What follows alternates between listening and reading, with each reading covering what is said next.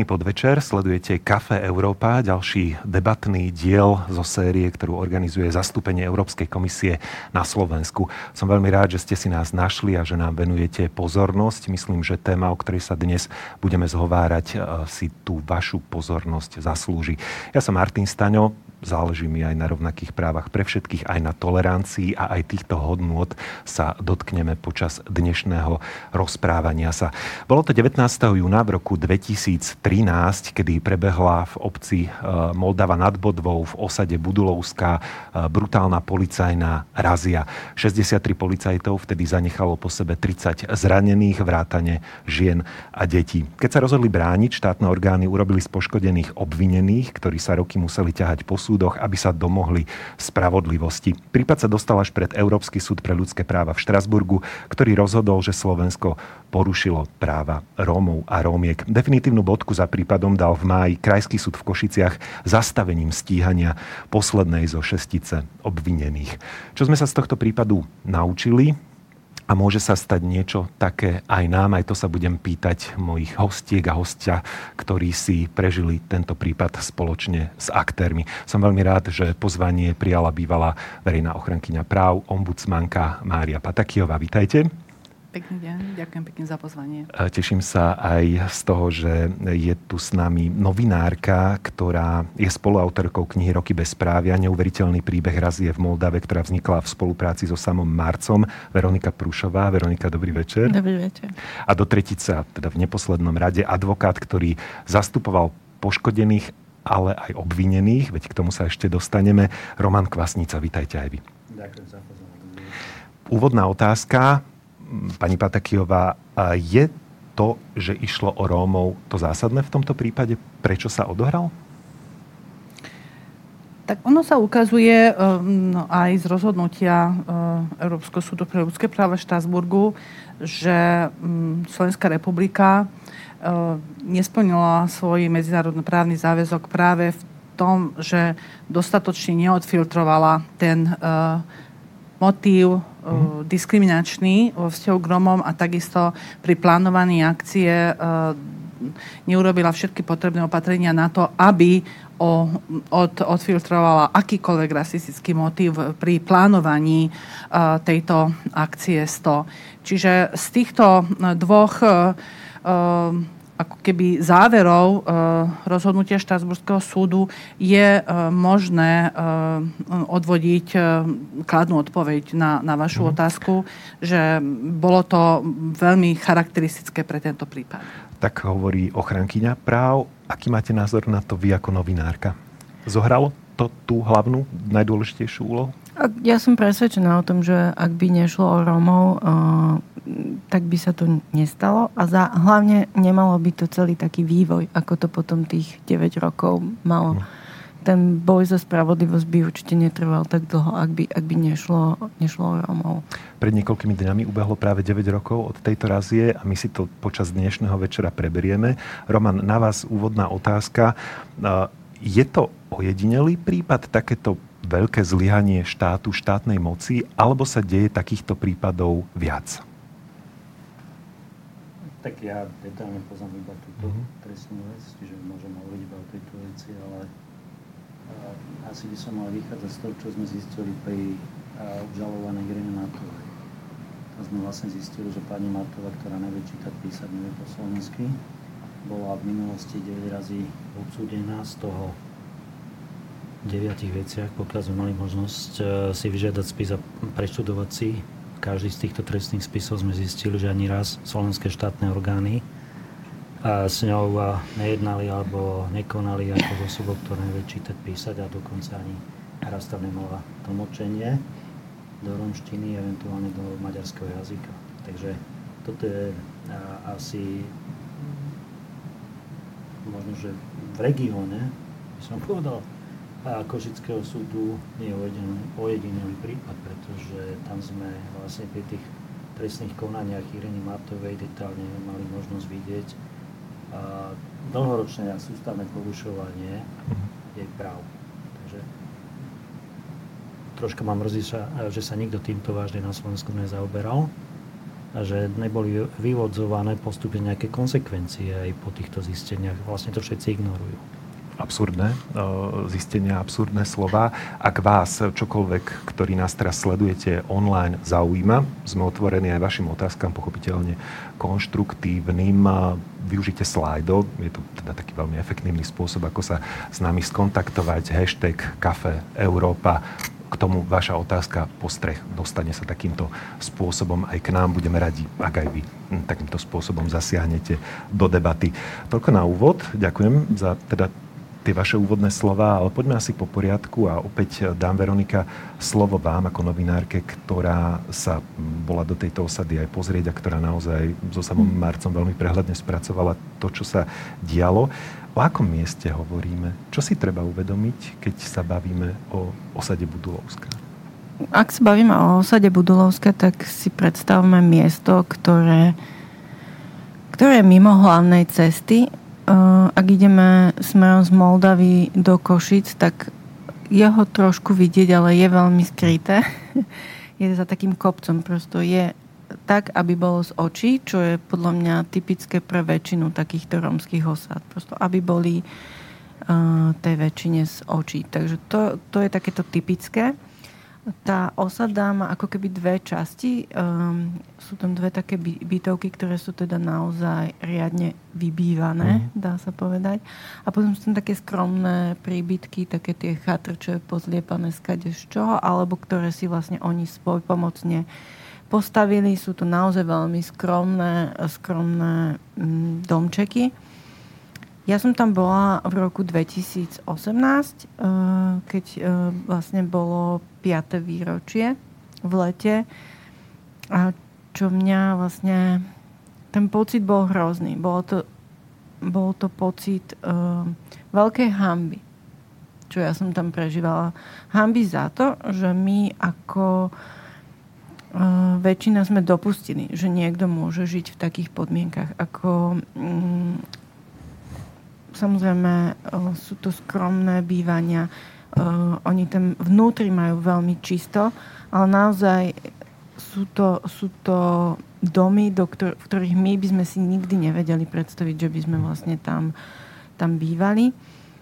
A, a proste tam vidíte tú bezmocnosť tých, tých ľudí. A potom, keď som ďalej začala pátrať a, a riešiť potom už tie súdne procesy a celé a vlastne pred týmto vyšetrovanie, tak, tak to bola taký pocit bezmocnosti. Že, že, že ako je možné, že, že toto niekto dopustil. Mhm. Čo sa tam Mária stalo toho 19. E, júna v roku 2013? A teda asi hovoríme o nejakom takom uzavretom mieste, je kde to... zostáva to, čo sa deje? Je to také uzavreté, mm. uzavreté miesto, hej. Čiže... Aká to bola razia, ktorá sa vtedy odohrala? Tak mm, bola to razia, ktorá, ktorá sa uskutočňovala v rámci tzv. teda séria akcie 100, mm. ktoré mali patrací charakter buď po osobách alebo vo veciach, ktoré pochádzali z trestnej činnosti. Ale táto, táto akcia teda bola pripravovaná, bola plánovaná s charakteristickým prívlaskom represívno, mm. patracia akcia. Ona potom to represívne bolo, bolo v podstate perom uh, vyškrtnuté z mhm. označenia aj z celého textu uh, toho príkazu, ale uh, ten priebeh uh, skutočne naznačoval to, že tá represívna stránka uh, akcie um, jednoducho mala prevládať a prevládala. Um, tu z hľadiska vplyvu na, na ľudí e, prišlo vyše 60 e, príslušníkov um, policajného zboru. Boli tam príslušníci kuklači, teda, um, ktorí boli aj špeciálne oblečení, boli použité uh, policajné uh, psy. V osade, alebo v tejto časti Budulovská je približne 700, alebo bolo v tom čase 700 E, ľudí, z toho sa odhadovalo 300 dospelých, 400, mhm. 400 e, detí. No a tam 19. E, júna o 19. hodine, teda večer o 7. v podstate prišla, prišli títo policajti a oficiálne pátrali po osobách a veci, veciach pochádzajúcich z trestnej činnosti. Avšak je smutné na tom pre mňa ako pre právnika to, že aj ústavný súd, keď, keď e, uznesením svojím reagoval na podanú stiažnosť uh, tých poškodených, tak v podstate nevenoval náležitú pozornosť tomu, či tá razia bola skutočne v demokratickej mhm. spoločnosti nevyhnutná. To na začiatku, keď ste spomínali, že to poučenie, alebo skratka, ako môžeme, či môžeme predchádzať tomu, aby sa to stalo uh, aj uh, v súčasnosti alebo v budúcnosti, tak práve tam bol podľa môjho názoru taký ten hlavný kameň úrazu v tom, že sa E, zvyšovanie e, kriminality e, v tomto, v tomto mieste považovalo za dostatočný uh-huh. dôvod na to, aby sa takýmto spôsobom zasiahlo, aby sa aj vstupovalo do obydlí, hoci celé v podstate to bolo aj po, po stránke právnej nedostatočne zabezpečené. Takže to sú tie veci, ktoré, áno, môžeme povedať, že sa po právnej stránke vyjasnili a ja verím, že aj vďaka tomuto vyjasneniu sa v budúcnosti e, nebude uskutočňovať e, takáto, takáto razia e, s tým vyslovene odstrašujúcim represívnym účinkom hovoríte ako bývalá verejná ochrankyňa práv, ombudsmanka, už aj tá predchádzajúca, Jana Dubovcová sa venovala tomuto prípadu a teda konštatovala, že ten zásah bol neprimeraný, ale samozrejme prebehlo aj nejaké také šetrenie vo vnútri polície, čo konštatovalo to. A ja viem, že vtedy e, sa objavili na policajnom zbore miestnom aj e, vtedajší predseda vlády a minister vnútra, čiže taká pomerne veľká podpora z vrchu. Čo konštatoval teda vlastne štát v tomto prípade? Ono to bolo troška neskôr, hm? tá návšteva pána Fica a pána Kaliňáka. Hm? Pokiaľ e, sme sa časovo dostali do mesiaca jún roku 2013, tak e, v prebehu nasledujúceho mesiaca, myslím, že v mesiaci júl boli podané trestného oznámenia pre zásah e, tých špeciálnych policajných jednotiek Úrad inšpekčnej služby alebo inšpekcia ministra vnútra v tom čase veľmi rýchlo spravila akési mhm. vnútorné šetrenie bez toho, aby kohokoľvek vypočula. A myslím, že už v mesiaci august rozhodli, že sa vlastne nič protiprávne nestalo. Potom e, existoval alebo nastal nejaký tlak pani ombudsmanky, e, doktorky Dubovcovej, veľmi teda obdivuhodný na tú mm. dobu, v akých podmienkach mm. ona musela v tom čase pracovať a začala tam e, byť e, nejakým spôsobom e, činná generálna prokuratúra, ktorá túto vec dala na krajskú prokuratúru do Prešova a krajský prokurátor v Prešove dal pokyn, myslím, že mesiac január 2014, pardon, aby sa tam začalo trestné stíhanie, začalo sa prešetrovať, mm-hmm. či naozaj bol alebo nebol porušený zákon.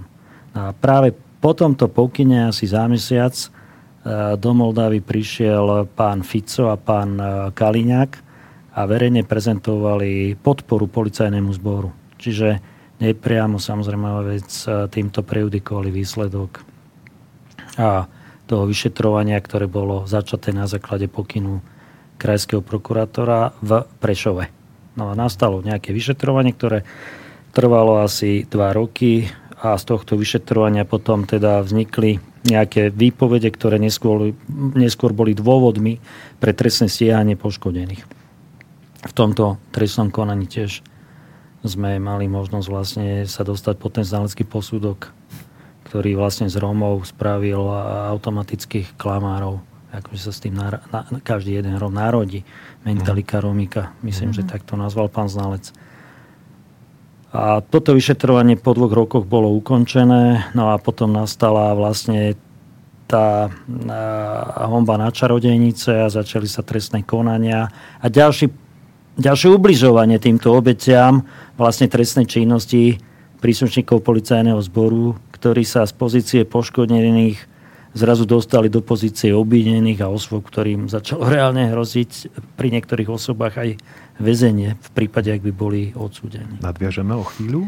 Lebo vlastne tá policia povedala, že ak, ak oni neurobili nič zlé, že teda zákrok mm. bol v súlade so zákonom, mm. tie donúcovacie prostriedky boli použité v súlade so zákonom, tak vlastne tí, ktorí o tom vypovedali, museli klamať. A tak mm. sa to celé otočilo vlastne proti tým poškodeným. Tak sa z tých obetí stali obvinení. Čiže poškodení, ktorým bolo ublížené, ublížené aj fyzicky sa zrazu ocitli na strane obvinených.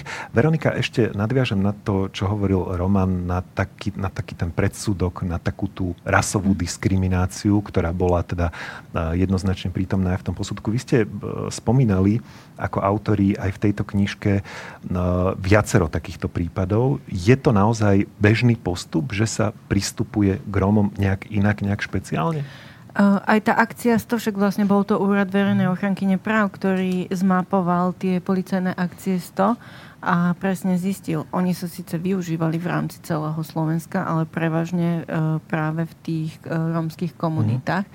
Čiže toto už je jedno z tých dôležitých poznaní, že to nebola náhoda. Treba povedať, že takéto akcie 100 a takom rozsahu sa udiali ešte aj po Moldave neskôr, či už to bola Vrbnica alebo, alebo zborov. A presne ja som sa pýtala, v čom je tá Moldava iná? Prečo, prečo o Moldave sme sa dozvedeli a prečo, prečo o tých iných osadách a zásahoch nie? A, a presne to vysvetlenie je také, že tá Moldava, alebo teda m, tá osada spolupracovala s množstvom mimovládnych organizácií, ktoré tam pomáhali. To znamená, že keď, e, keď tí policajti tam prišli, tak tí miestni volali tým svojim známym z tých mimovládok, že, že pozrite sa, čo sa tu deje. Niektorí tí ľudia mi to opisovali, že vlastne priamo v telefóne počuli mm. ten hluk, že tam tie deti plakali, kričali, proste bolo, muselo to byť naozaj hrozné a nevedeli im na diálku pomôcť. Jediné, čo sa stalo, a to bolo veľmi dôležité, že hneď na druhý deň ráno tam práve prišli zástupcovia mimovládok a nafotili ich a natočili s nimi videa. Čiže to bol jeden z, z dôležitých dôkazov toho, že, že nedošlo k samozbytiu, ako vlastne tvrdila, čo bol jeden z tých motivov policie, ako vysvetloval, že ako došlo vlastne k tým zraneniam, že sa samozbili.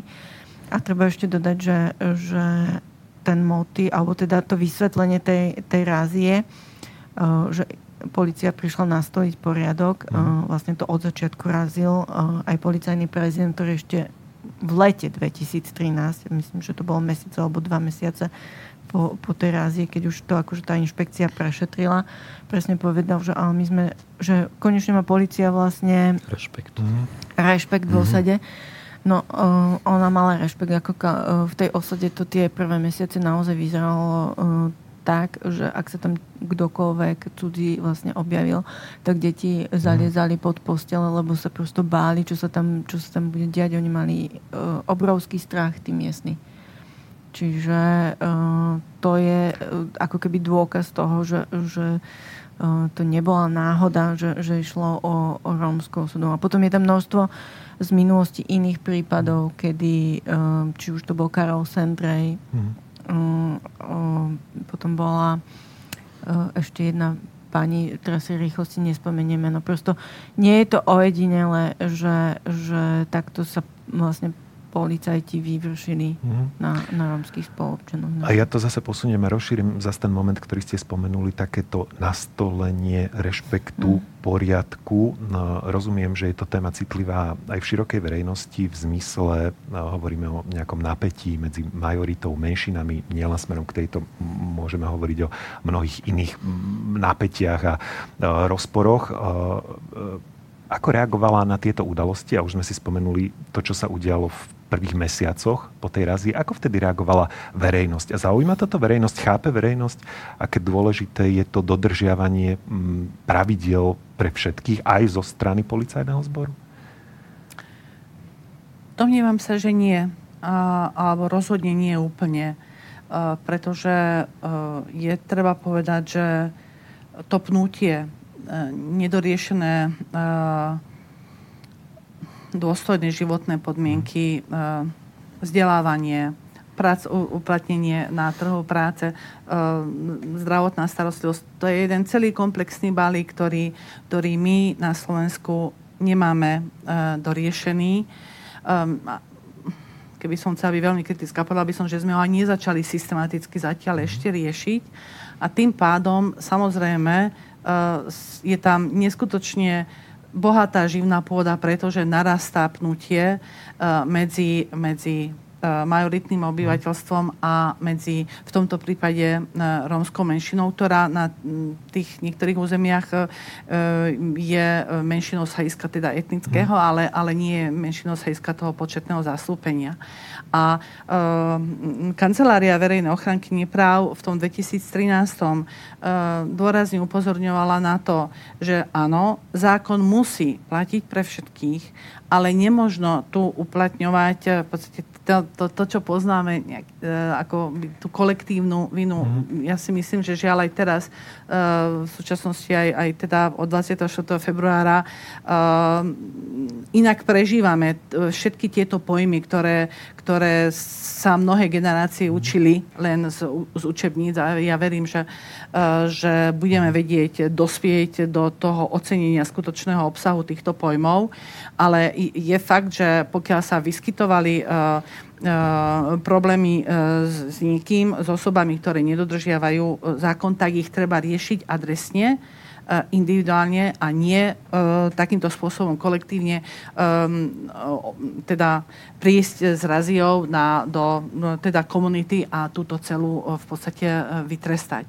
Čiže to vnímanie v tej e, spoločnosti a aj verejnosti e, pri všetkých tých rozhovoroch, ktoré na túto tému e, sú, podľa mojich vlastných skúseností je také skôr, uh, skôr nechápajúce a, a negatívne a skôr v menšine sú ľudia, ktorí si uvedomujú, že to je principiálna záležitosť.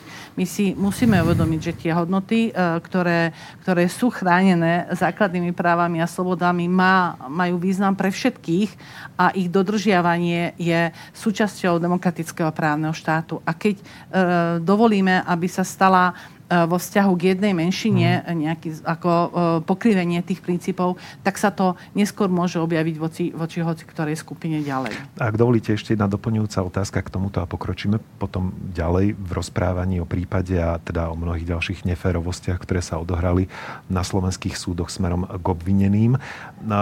A opýtam sa to tak jednoducho, lebo myslím si, že je dôležité e, pripomínať tieto veci.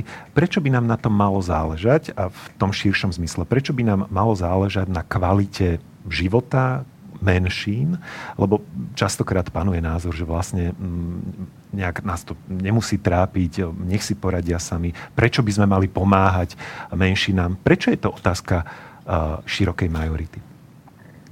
Pretože zásadne ochrana menšín alebo aj individua, teda jednotlivca, je e, základom usporiadania demokratického právneho štátu. E, základné práva a slobody sú tu na to, aby jednotlivca alebo skupinu chránili proti štátu, proti verejnej moci, e, proti väčšine, ktorá demokratickým počtovo rozhoduje, ale podľa pravidel, ktoré stanoví právny štát. Za to sú to v podstate dvojičky, ktoré nemôžeme od seba otrhávať tieto pojmy.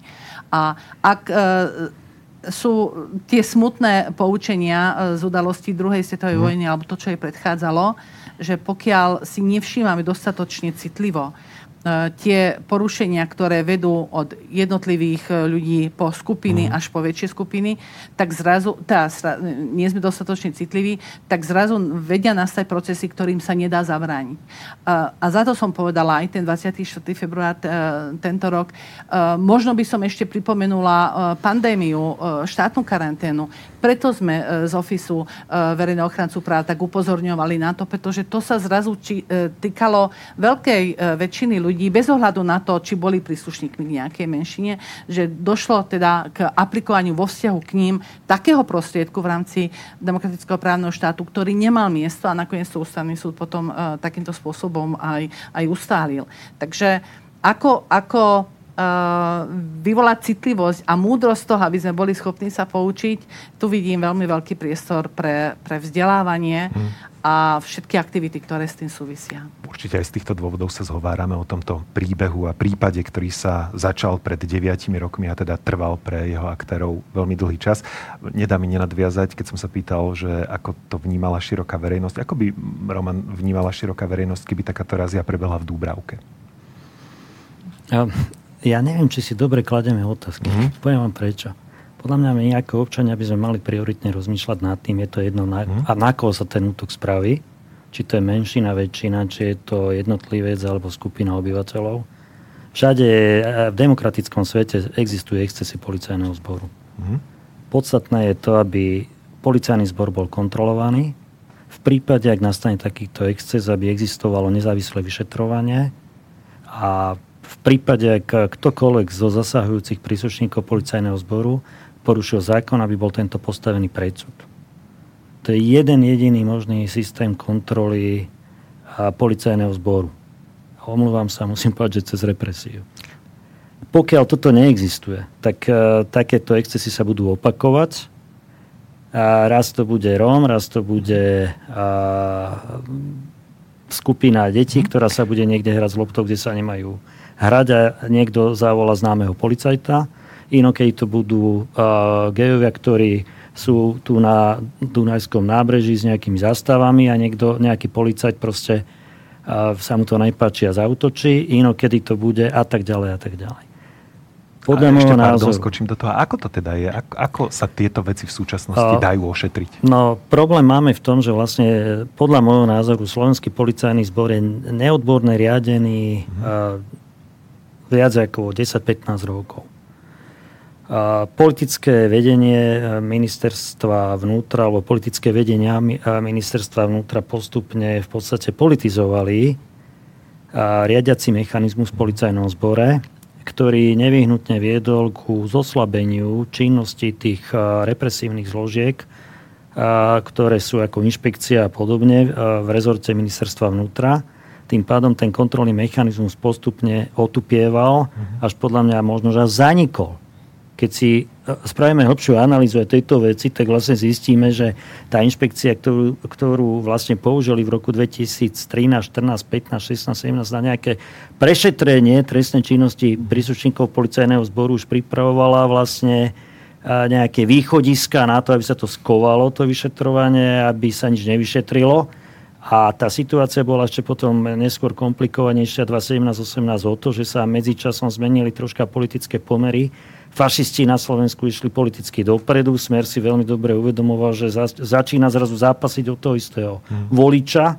No tak potom niekoho napadlo, veď by bolo celkom dobre, keby sme týchto nešťastníkov ešte aj stíhali, aby sme ukázali, teda nie, že len sme silní, že ich dokážeme zbiť, dokopať, rozbiť im tie ja neviem, tie zošrobované nábytočky, ktoré tam mali, ktoré my sme videli, ale ešte ich postavíme pred súd a pred slovenskou verejnosťou ukážeme, aký sme my silní, aký, aký, aký ten slovenský štát, aké vie figle vymyslieť právne, aby týchto chudáčikov takto na verejnosti ukázali ako vlastne obvinených.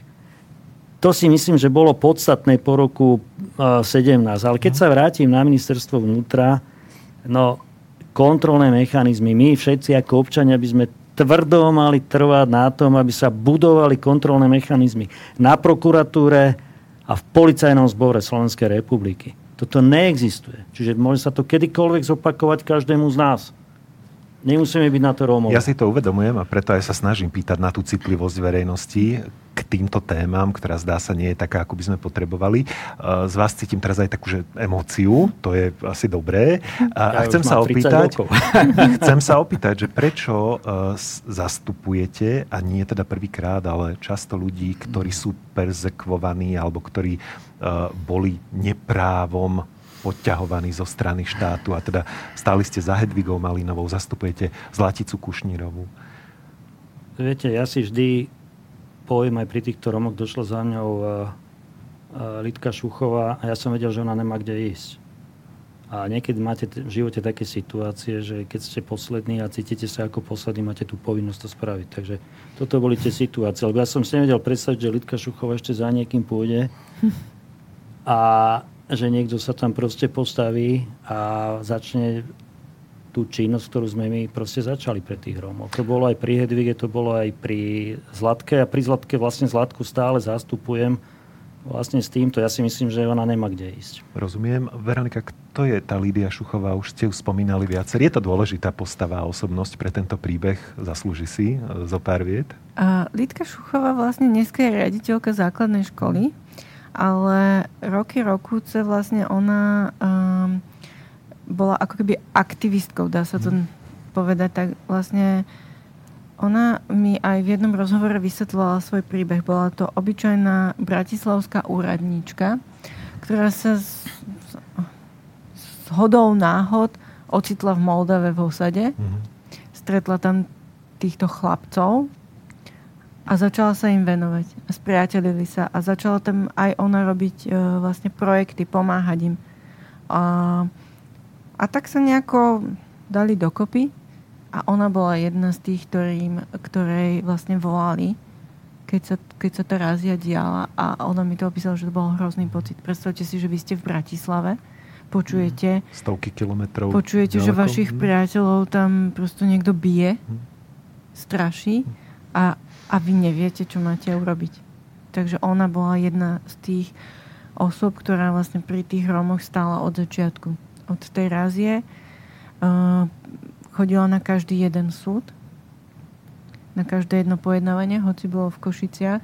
A nebolo to často jednoduché, pretože tie pojednávania boli zo, zo zásady o 9 ráno, niek- myslím, že o 9 mhm. vždy, že ani jedno nebolo mm. neskôr, len aby teda to bolo čo najkomplikovanejšie. Mm. Aby to bolo čo najkomplikovanejšie. Ešte treba povedať, že hoci boli šiesti obžalovaní, tak neboli v, v rámci jedného procesu, ale boli to vlastne štyri procesy, aby to bolo ešte komplikovanejšie.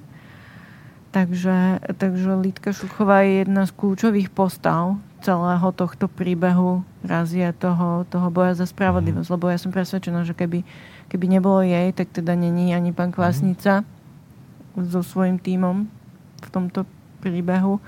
A, a myslím si, že by to nedopadlo tak, ako to dopadlo. A zase je toto úžasné, že vieme povedať tie konkrétne mená, ktoré pohli e, v takejto veľkej a citlivej veci, či už je to Lídia Šuchová, či Roman Kvasnica, ktorý teda skromne hovorí, že čo už mu iné zostáva, keď zostáva na konci, ale e, je to skromné. A Mária, dokáže jeden človek teda meniť takéto veľké veci, dokáže meniť spoločnosť, lebo hovoríme, že potrebujeme tú prísnu kontrolu, potrebujeme, aby veci fungovali, tak je to na tých jednotlivcoch? Bez nich by to nešlo. Mm-hmm čím ich je viac, tým je lepšie. Ako, to skutočne ako o, Lidka Šuchová, tak e, advokát e, Roman Kvasnica. E, skrátka, oni, oni robili každý zo svojho, zo svojej pozície, zo svojho uhla pohľadu to, čo bolo skutočne potrebné preto, aby, aby ten prípad, ktorý aj po tej stránke právnej uh, bol zložitý, bol komplikovaný, bolo mu treba venovať veľmi veľa času a uh, skutočne preukazovať aj skúsenosti uh, z trestného práva, aby sa postupne tá situácia v podstate dostala do toho štádia, že áno, od mája máme už posledné. Ja by som len ešte skočila do toho, Skončíme. lebo áno, samozrejme, to sú tie kľúčové osoby, ale netreba podľa mňa zabúdať aj na uh, poradňu pre ľudské práva v Košiciach, ktorá vlastne s Rómami uh, veľmi spolupracovala, čiastočne ich tiež zastupovala aj pred Európskym súdom pre ľudské práva a zároveň tam bolo aj Európske centrum pre práva Rómov. Čiže aj tieto vlastne mimovládne Ďakujem. organizácie. Áno, určite treba, a, a tak, takisto už tu bolo spomenuté pani Lutuka Dubovcová a kancelária verejného ochrancu práv, ktorá... To, to je kvantum ľudí. Čiže ja jednotlivci... Poviem, to, to bolo kvantum ľudí a ja som, e, vy ste sa ma raz pýtali do novín, že čoho je toto výsledok, že tých teda 6 bolo oslobodených. No to je výsledok činnosti slušných občanov Slovenskej mhm. republiky. Mm. Slovensko to nie sú iba títo Ficovci a mm. Kotlebovci a neviem ešte, aké mená by som tak narýchlo spomenul. Rozumieme. Mm. Ale to sú aj títo ľudia, ktorí išli pomáhať neznámym Rómom. Ja som došiel v pondelok ráno o 9. do Košic e, súd, museli sme tam samozrejme aj prespať. Teraz si predstavte, že tá Lidka Šuchová, ona ich pozvážala do Košíc ešte v nedelu večer, sme sa s nimi mohli poradiť. Ja na súde rozospatý v pondelok ráno a vidím, že ide Veronika. Poviem, Veronika, ako ste sa vy dostali potom, pani profesorka tam došla, takého došli tam a, rôzni mladí ľudia, ako zamestnanci zahraničných ambasád zo Slovenskej republiky, došli tam mnohí slušní ďalší slovenskí novinári. A toto je výsledok normálnej slovenskej občianskej spoločnosti. Toto je Slovensko. Len sa hambíme mnohokrát hovoriť, že my sme Slováci, ale my sme takíto. Krásne slova, ďakujem, že zazneli v rámci tejto debaty. Vy, ak máte chuť pýtať sa, pripomínam to slajdo, ktoré teda využijete s hashtagom Kafe Európa. Posuňme sa ešte e, k tomu súdu, e, kedy sa e, z poškodených stali obvinení a spomeniem aj tie mená Irena Matová, Milan a Julius Hudákovci, Roland Dančo, Robert Rybár a Leonard Horvát. Čo je možno, a už to tu zaznelo zo pár tých okolností, akým spôsobom tie súdy prebiehali, čo je o nich dôležité povedať? V čom boli neférové a ako je to možné?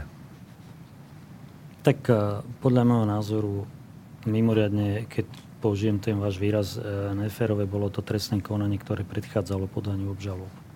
Pretože tam išlo zjavne iba o čo najrychlejšie vykonanie tých e, úkonov prípravného konania, aby sa to urychlene dalo na súd. My sme tam v podstate došli v čase, keď sa končili tie prípravné konania. A keď sme spravili analýzu všetkých tých eh, šiestich trestných kauz, tak bolo zrejme, že to je protiprávnosť na protiprávnosť a tam neboli akceptované alebo rešpektované ich základné práva, by som povedal, v zmysle uh, trestného poriadku pri týchto uh, obvinených.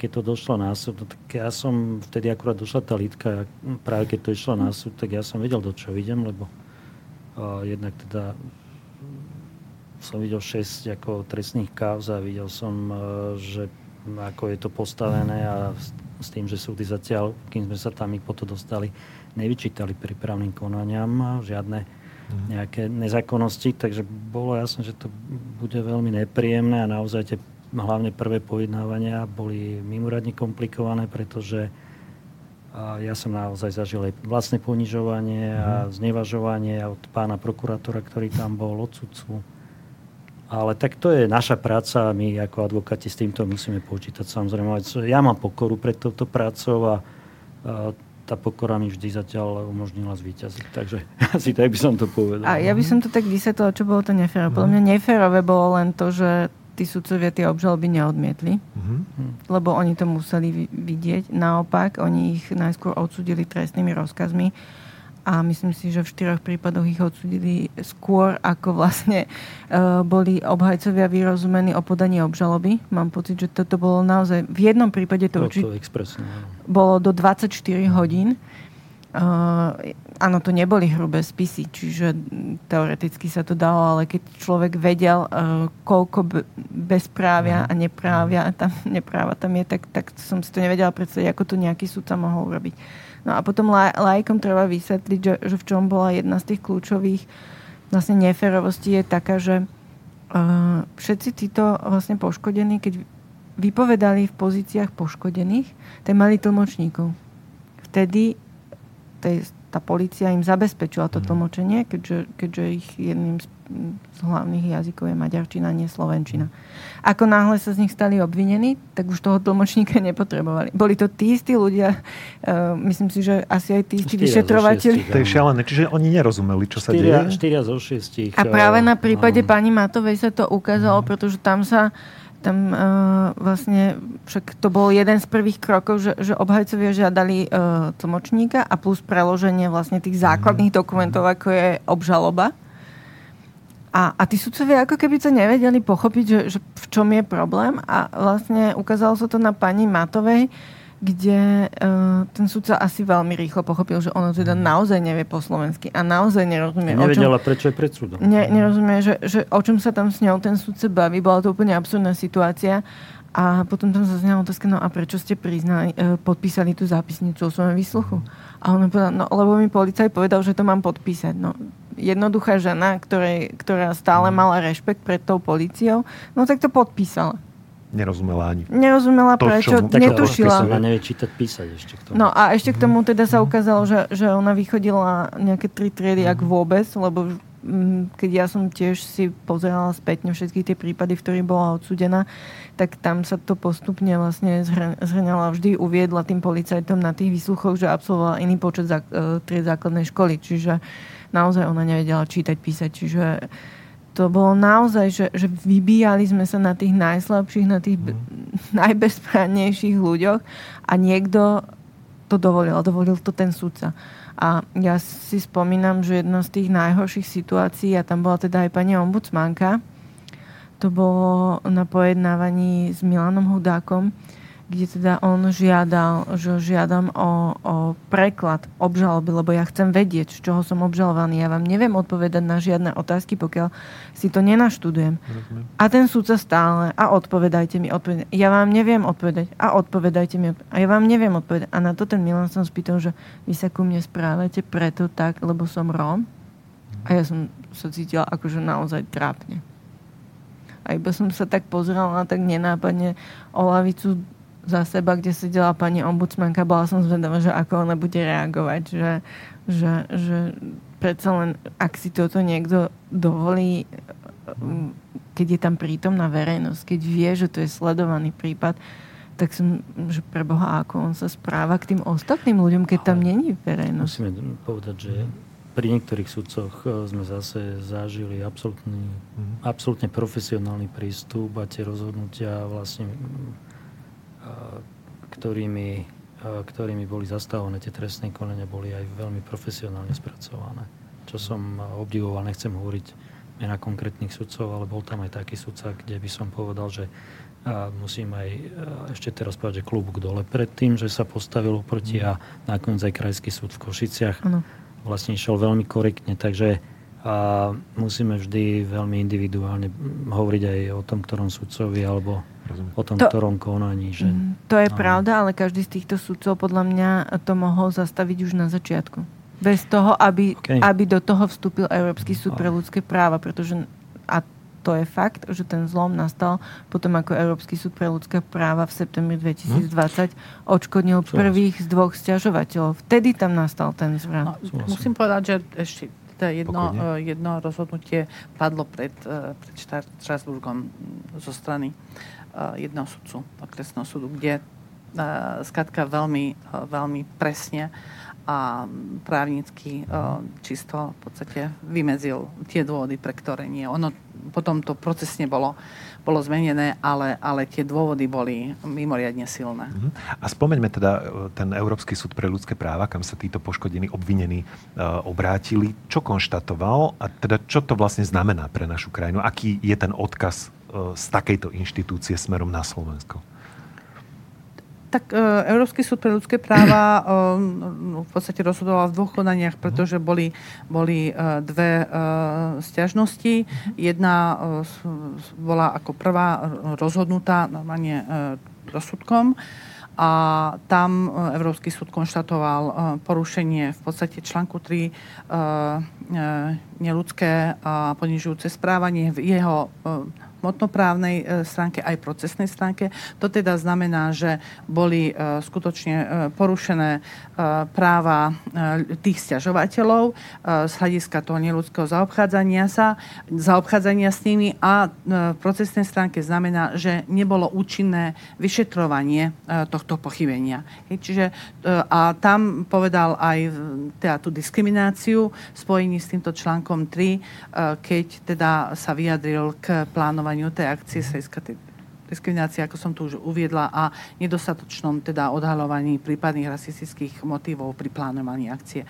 To bolo rozhodnutie, ktoré skutočne uh, nastavilo takú, také uh, zrkadlo tomu, pretože tie zistenia boli vážne uh, a na to potom sa skončilo to, to druhá taká ako keby spoločná, no, respektíve viacerí stiažovateľia boli v tom druhom balíku, kde už došlo k uzavretiu zmieru uh-huh. uh, práve na základe, čiže tam súd nerozhodol rozsudkom, ale uh, rozhodnutím schválil uh, to zmielivé, uh, zmielivú dohodu medzi stiažovateľmi a Slovenskou republikou reprezentovanou vládou Slovenskej republiky. Čiže rozhodnutie tohto Európskeho súdu pre ľudské práva bolo zásadné a dôležité preto, aby sa uzavreli jednotlivé prípady týchto obvinených, aby sme teda konečne v máji boli svetkami ukončenia tohto 9 rokov trvajúceho procesu.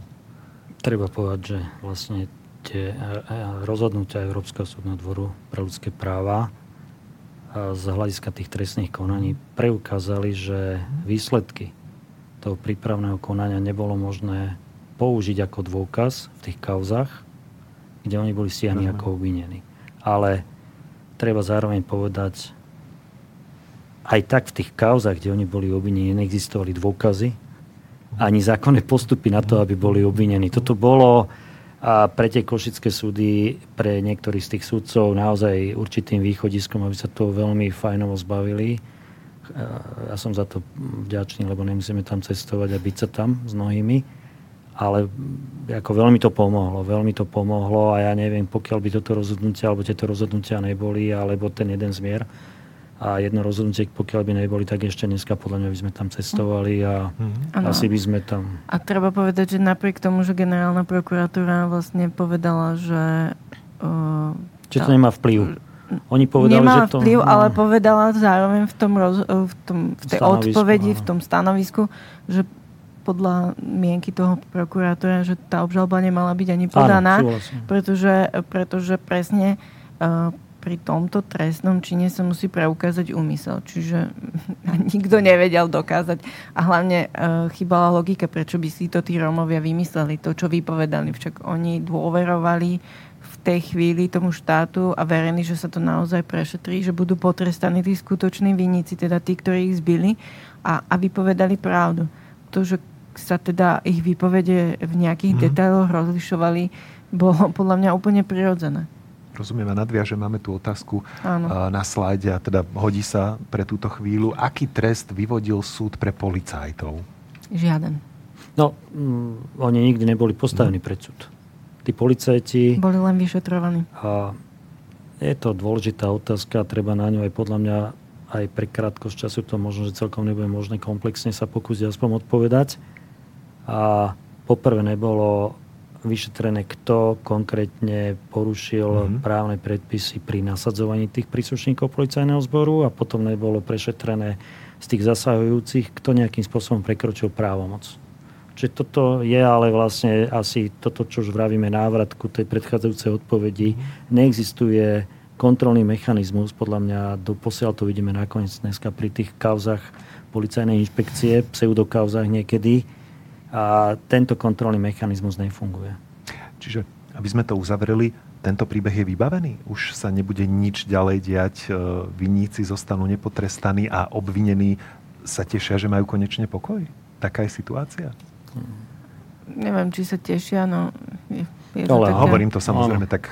Je, je to také, že uh, padol im kamen zo srdca, že už to majú za sebou, že, že presne nemusia mm. chodiť na ten súd, ale ale nejaký pocit podľa mňa no, spokojnosti. sa spravodlivosti. Ten pocit spokojnosti podľa mňa tam je, ak je, tak veľmi malý. Práve mm. kvôli tomu, že, že vidia, že tí, tí skutoční vinníci, tí páchatelia neboli potrestaní. Tak ja keď som sa mal možnosť s nimi tak hlbšie rozprávať, tak naozaj to sú, niektorí sú mimoriadne inteligentní ľudia, to je naozaj zrejme mm. aj z toho, jak dneska napredujú, kde sa nachádzajú. Mm oni chceli mať prioritne kľud a pokoj, aby ich to nezaťažovalo, pretože mm. to neustále cestovanie, niektorí nemajú peniaze na to, aby sa dostali na súd do Košiť. Že?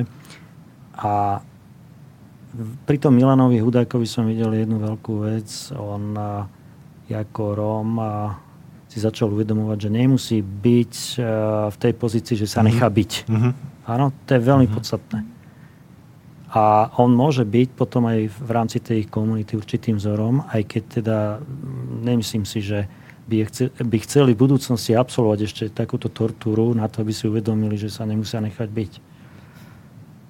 A bola to veľmi ťažká skúsenosť, no a, ale bolo podstatné, že sme my, ako niektorí tí gadžovia, ako oni hovoria, stáli pri nich, aby videli, že Slovensko to sú není iba títo hlúpaci, ktorí proste na nich ukazujú a mm snažia sa im ublížiť. To je veľmi podstatné, aby vždy tá menšina videla, že tá majorita stojí pri nich, že sa tu nájdú ľudia, ktorí im pomôžu, že e, na súd prišla tu pani profesorka, prišli novinári, a prišli tam e, obyčajní ľudia koľko rázy a vyjadrovali im podporu, sympatie to je vždy podstatné pre toho, komu je ubližované, aby niekto pri ňom stal. A to už je krásny apel e, na verejnosť aj na tých, ktorí teraz sledujú, aby keď sa dostanú do e, toho momentu a k takej príležitosti, aby svoj postoj a podporu ukázali, aby sa zachovali správne. Ako sme si z toho urobili ako spoločnosť, možno nejaké oficiálne autority, krajina, štát, akú seba reflexiu, prišla k nejakému ospravedlneniu, zmenili sa nejaké procesy, monitorujú sa podrobnejšie a pozornejšie razie, ktoré prebiehajú alebo sa plánujú skutočniť. Čo sa zmenilo? tak ja by som v podstate pripomenula to, že v tejto veci bola podaná prvá mimoriadná správa zo strany verejného ochrancu, verejného ochrankyne práv aj teda prvé vyrozovanie vláde, na ktoré ani nebola teda no, prizvaná na samotné rokovanie vlády o tejto otázke. Rovnako mimoriadná správa nebola zaradená do programu rokovania Národnej rady. To znamená, tu tá kontrola ochrany základných práv a slobod, ktorú, ktorú môže vykonávať e, Inštitút dnešného práva, ktorým je verejný ochranca práv, bol v podstate úplne uh, zatlačený do, do úzadia zistenia uh, verejnej ochrankyne práv. Boli ako keby negované, neboli zobraté do úvahy Uh, hoci potom v celom tom vývoji a teda tou bodkou, ktorú dal Štrásburg a teda zastavenie konania, boli, boli v mnohom potvrdzované. Čiže to je prvá taká uh, poznámka z, z pohľadu inštitúcie, ktorú som do konca marca mala možnosť reprezentovať. Mm-hmm. Uh, čo sa týka v podstate možno, monitorovania týchto zásahov cez kamerové systémy, to je doteraz otázka, ktorá nie je uzavretá, na ktorú teda upozorňovala pani doktorka Dubovcová. Uh, upozorňovala som teda na to cez celé funkčné obdobie ja. Uh, skladka uh, nie, nie je doriešená. Otázka nezávislej inšpekcie, uh, ktorá v podstate, uh, my sme čakali od toho štrasburského rozhodnutia, že či sa bude venovať aj tejto otázke, ale vzhľadom k tomu, že tam boli porušenia takého charakteru v tej procesnej časti pri tom neludskom uh, zaobchádzaní, že Štrasburský súd neišiel až do, do tejto hĺbky, lebo E, v podstate pre to vyslovenie porušenia článku 3 to nebolo potrebné.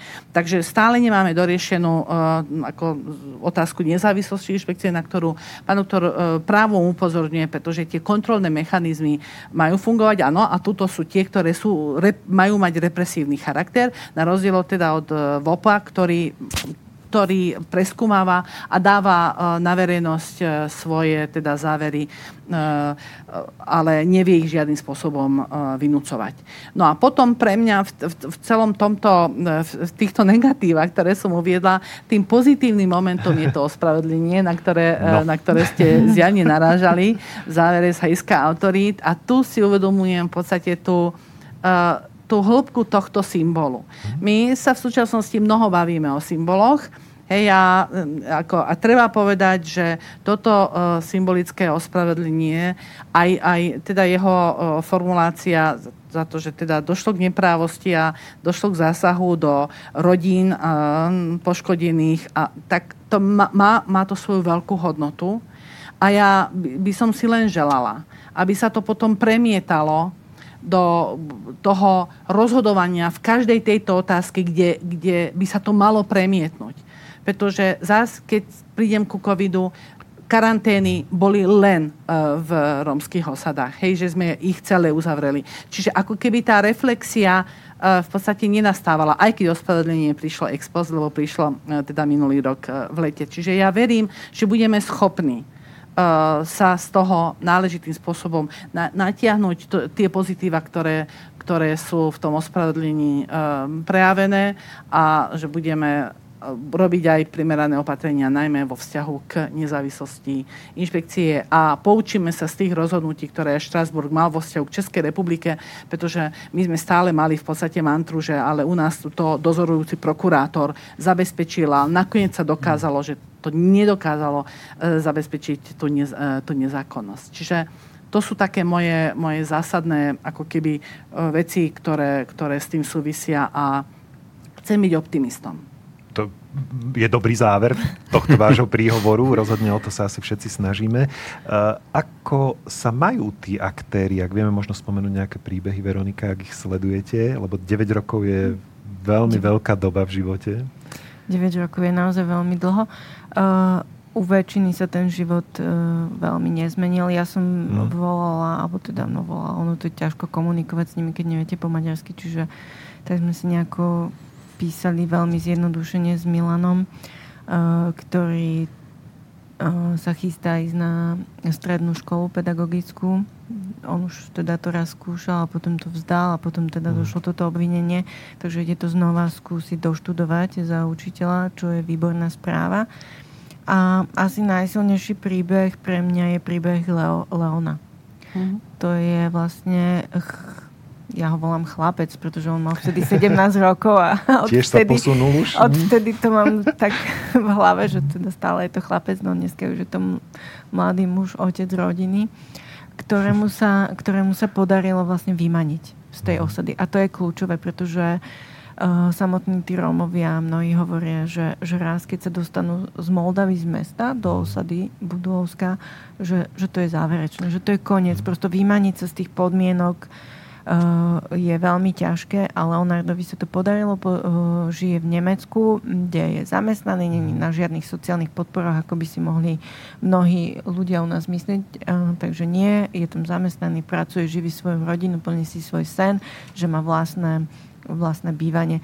A napríklad pri ňom to bolo veľmi smutné vidieť, že vlastne on musel z Nemecka dochádzať na tie pojednávania do tých košic, musel si brávať mhm. dovolenku a po dvoch rokoch uh, už naozaj on mal problém, pretože vysvetlíte svojmu šéfovi v Nemecku, že som obžalovaný, musím chodiť na súd, akože on mu to, bol to problém, uh, už aj on sa cítil vlastne trápne a bál sa, že príde o tú prácu, čiže uh, jeho príbeh by som asi vyzdvihla. E, prišla ešte otázka, či by sme sa vedeli dostať do tohto bodu bez rozhodnutia Európskeho súdu pre ľudské práva.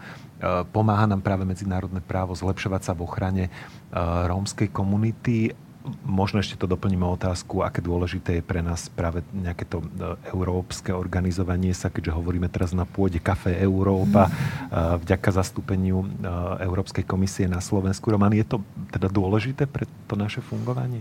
No, pre fungovanie slovenskej občianskej spoločnosti mm. je to záchrana. Pokiaľ by sme neboli členmi Európskej únie, tak si neviem predstaviť, čo by tu a mnohí slovenskí do, politickí dobrodruhovia vyvádzali. A čo sa týka tej otázky, ja si myslím, že bez rozhodnutia Európskeho súdu pre ľudské práva asi veľmi ťažko by sme sa dostali do tohto doriešenia právneho problému s Romami. Myslím si skôr, že by sme tam ešte dneska chodili na tie mm. súdy a e, ja by som mal na sebe o mnoho viacej sťažností od sudcov e, adresovaných Slovenskej advokátskej komore na moju osobu.